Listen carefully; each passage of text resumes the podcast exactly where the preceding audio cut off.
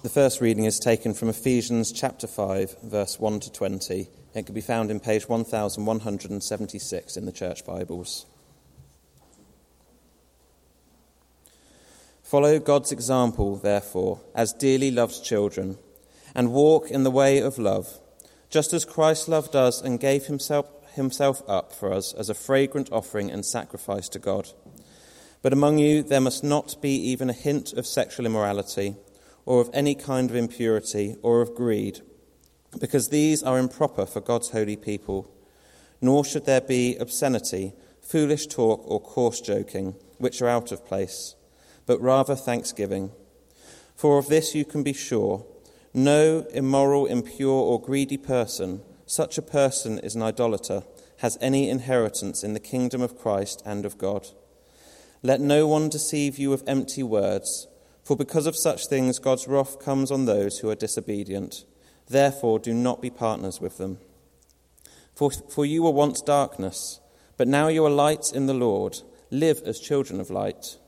For the fruit of the light consists in all goodness, righteousness, and truth. And find out what pleases the Lord. Have nothing to do with the fruitless deeds of darkness, but rather expose them. It is shameful even to mention what the disobedient do in secret. But everything exposed by the light becomes visible, and everything that is illuminated becomes a light. That is why it is said, Wake up, sleeper, rise from the dead, and Christ will shine, will shine on you. Be very careful then how you live, not as unwise, but wise, making the most of every opportunity, because the days are evil. Therefore, do not be foolish but understand what the Lord's will is. Do not get drunk on wine, which leads to debauchery. Instead, be filled with the Spirit, speaking to one another with psalms, hymns, and songs from the Spirit. Sing and make music from your heart to the Lord, always giving thanks to God the Father for everything, in the name of our Lord Jesus Christ. This is the word of the Lord.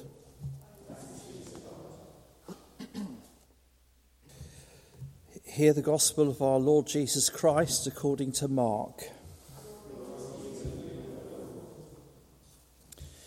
Teacher, said John, we saw somebody driving out demons in your name, and we told him to stop because he wasn't one of us. Do not stop him, Jesus said. For no one who does a miracle in my name can, in the next moment, say anything bad about me. For whoever is not against us is for us. Truly, I tell you, anyone who gives you a cup of water in my name because you belong to the Messiah will certainly not lose their reward.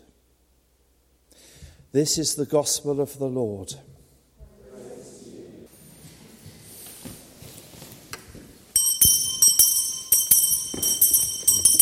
Oh, don't worry, prisoner 41 is here.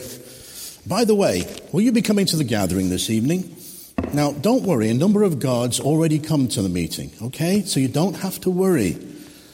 But aren't you the guard who gave me my lashes when I arrived in this prison? I think so, but let's not talk about that, shall we?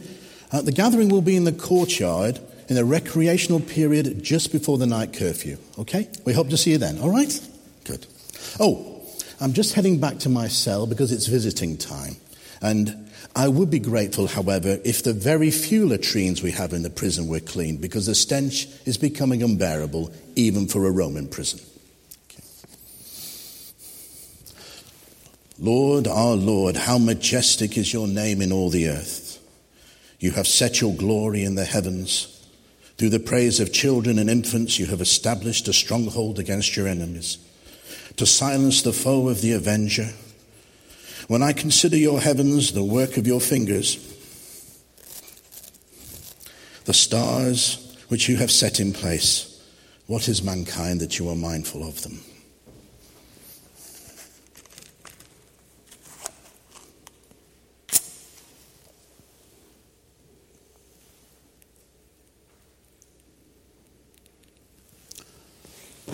That's better. Oh, I can see you now. That's good. Open eyes, ears, minds, and hearts to those things you want to say to us. and let me not appear simply as a noisy gong or a clashing cymbal. May all these things that take place in this place bring greater glory to your name, Father God. Amen. Sorry, you, you've caught me at a thoughtful moment again. It's always good to receive visitors here in Mamertine Prison. And once more, thank you so much for the many, many gifts that you give me to sustain me in mind and body during my time here. It's a far cry from the apartment, well, the house arrest apartment I had near the marketplace. So maybe the emperor's mood is changing and changing for the worst. It's good, however, to see so many familiar faces here at visiting time, and good to see some new ones too. Hmm. You've caught me once again in the midst of letter writing to the churches in the Eastern Mediterranean. Well, I'm afraid that letter remains unfinished. Uh, so I'm afraid you'll just have to put up with my thoughts and ramblings this morning. Well, I hope to actually complete this letter before it's my time to meet my Maker. You know, I have this, this compelling feeling that I have to get so much down on paper in what little time I have left. It's kind of a compulsion. I know the writer of the book of Ecclesiastes in the Old Testament used to say there's a time for everything and a season for every activity under heaven. However, I don't feel I have that much time left. Now, looking back, don't you think it remarkable that it's only about 30 years or so since Jesus walked this earth? And in his short ministry, that must have been about three years, brought about so much change through his teaching, his death and resurrection, and the sending out of his followers to the very ends of the earth. And here am I in Rome, practically in the center of the world as we know it.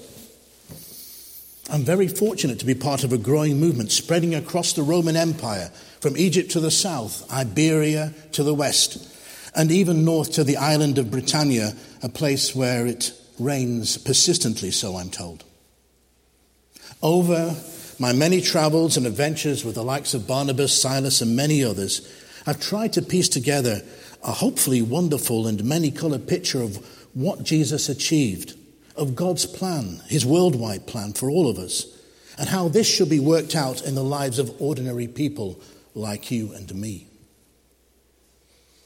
As I try and write down streams of God inspired consciousness, I'm hopeful of communicating a God centered design for living, God's grand design, focused on the likes of you and me, a worldwide Christian family, and a message for the whole of humanity at large.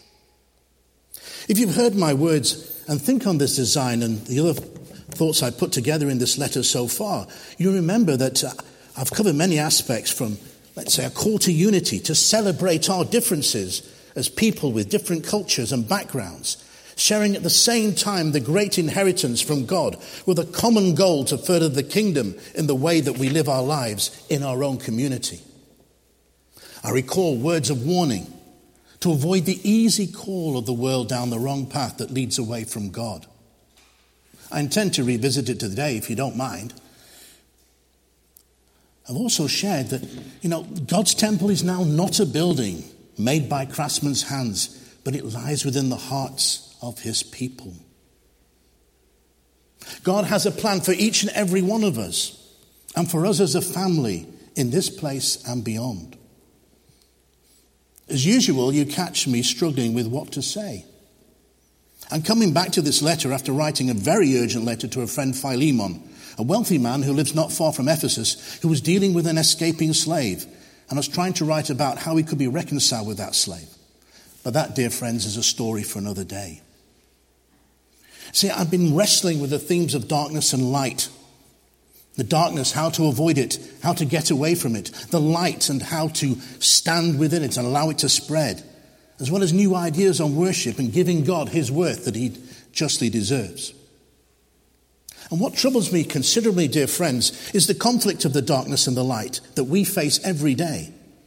While I'm here in prison, yes, life is hard and sometimes brutal.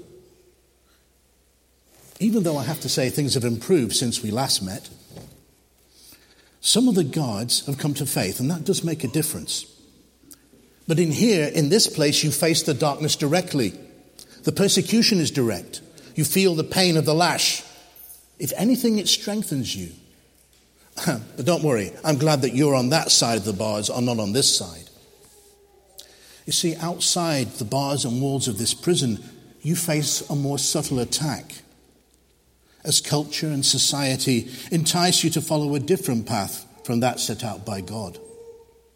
It is sometimes the easier path, the path to riches, material possessions, putting yourself first. I think you know the routine.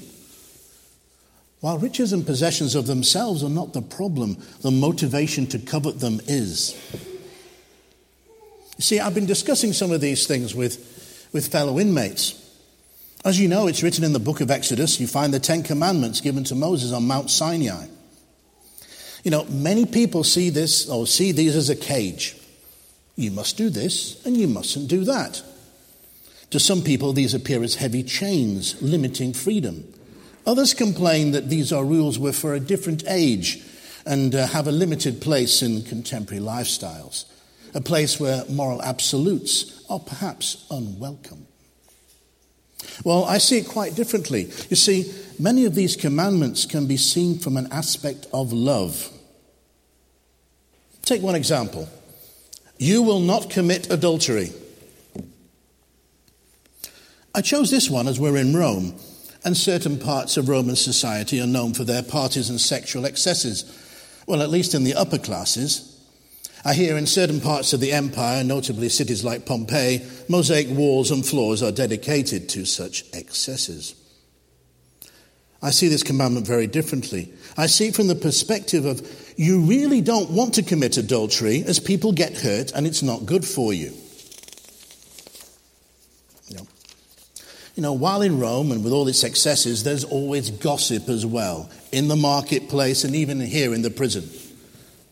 If one senator happens to be having an affair with the wife of another, then someone will eventually find out, and soon everyone will know, as certain explicit details will no doubt appear in graffiti on the walls of public buildings, accompanied by suitable slogans. I leave that to your imagination. However, it is fair to say that people get hurt, especially the children caught in the crossfire. And then there are those most expensive legal issues to attend to in many cases. A moment's weakness leads to a mess for many. You see, it's so easy to be fooled into a course of action that is both bad for you and bad for others. So, in passing, it's easy to get caught up in the gossip about who's doing what with whom. I tell you to have nothing to do with these conversations. I hate it when I find people talking behind other people's backs, don't you? It's easy to do. I know people talk behind my back. These kinds of actions and behaviors separate us from God and prevent us from living the life He plans for us. And even talking about it can lead us down a similar path away from God. As a Christian people, the light of Christ is what we should look to. We should behave in this dark and challenging world in a way that allows our light to shine. The contrast is very real. The lighthouse of Alexandria, for example, shines its light to guide ships away from the rocks and safely into harbor. As God's chosen people, we must do likewise and shine our light in the darkness. What comes out of this will be good, just, and true. You know, our example in our homes, our places of work and recreation, our community, our nation, all make a difference and bring greater glory to God, even if we think our contribution is small. Together, our light can be very bright, especially when God focused.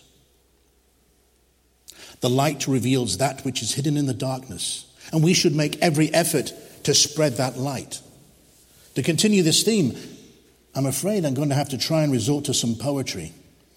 This I'm not very good at. I'm not King David of old and, or one of his court musicians who could write wonderful words in rhyme and song. Of course, the Psalms are written in both dark times and times of celebration. My challenge has been to find words that people remember. So I like the phrase, Wake up, O sleeper, and rise from the dead, and Christ will shine on you. It's a simple phrase, but with lots of hidden meaning. And that's why I like it. Maybe in years to come, people will set it to music. I think it important to keep phrases like this in the back of the mind that can help you focus when the world outside is trying to lead you down the wrong path. Let me share with you what's behind this simple phrase. Who is the sleeper rising from the dead? This is a metaphor for many things, but it starts with you and me.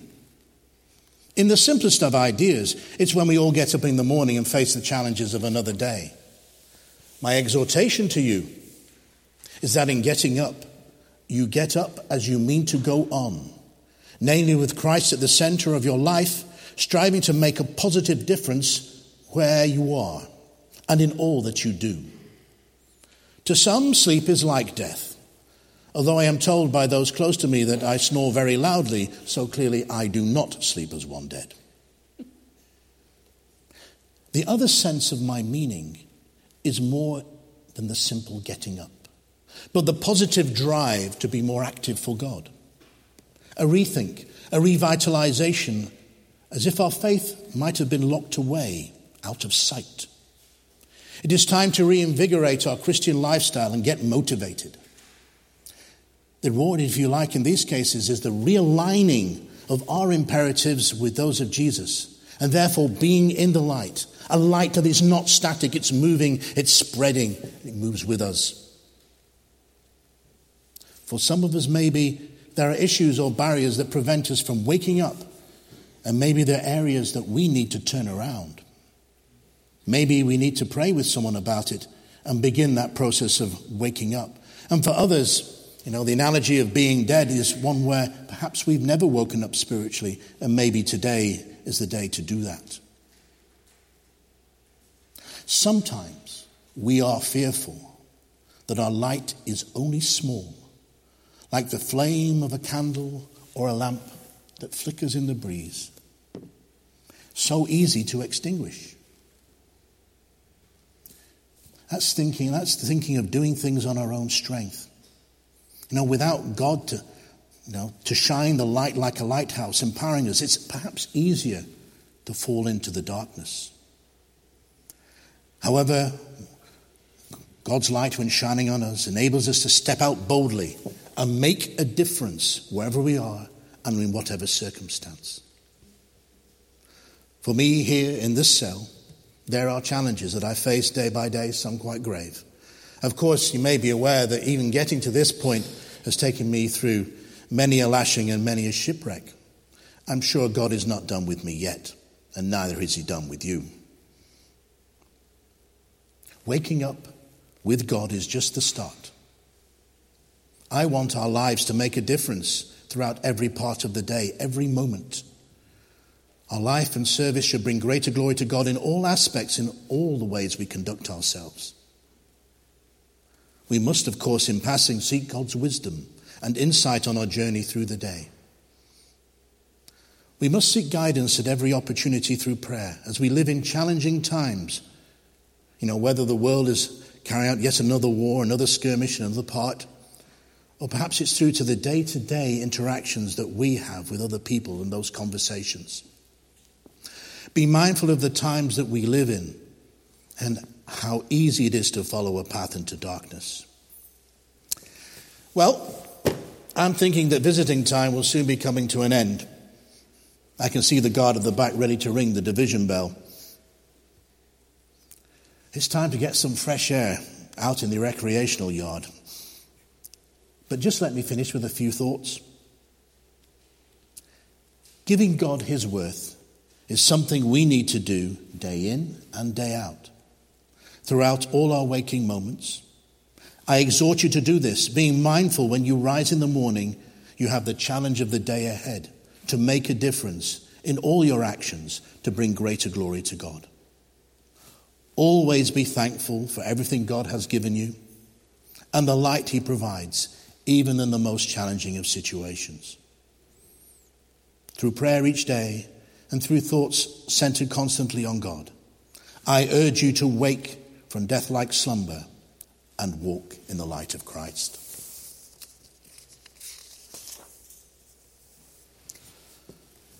As all go from this place in the wider world as individuals, families, and as a community, help one and all to seek to walk in the light. For those whose light has perhaps dimmed, may they seek through prayer the opportunity to reignite the fire you and likewise to those feeling far off, to see the light of the lighthouse, avoid the rocks, and come safely home to port.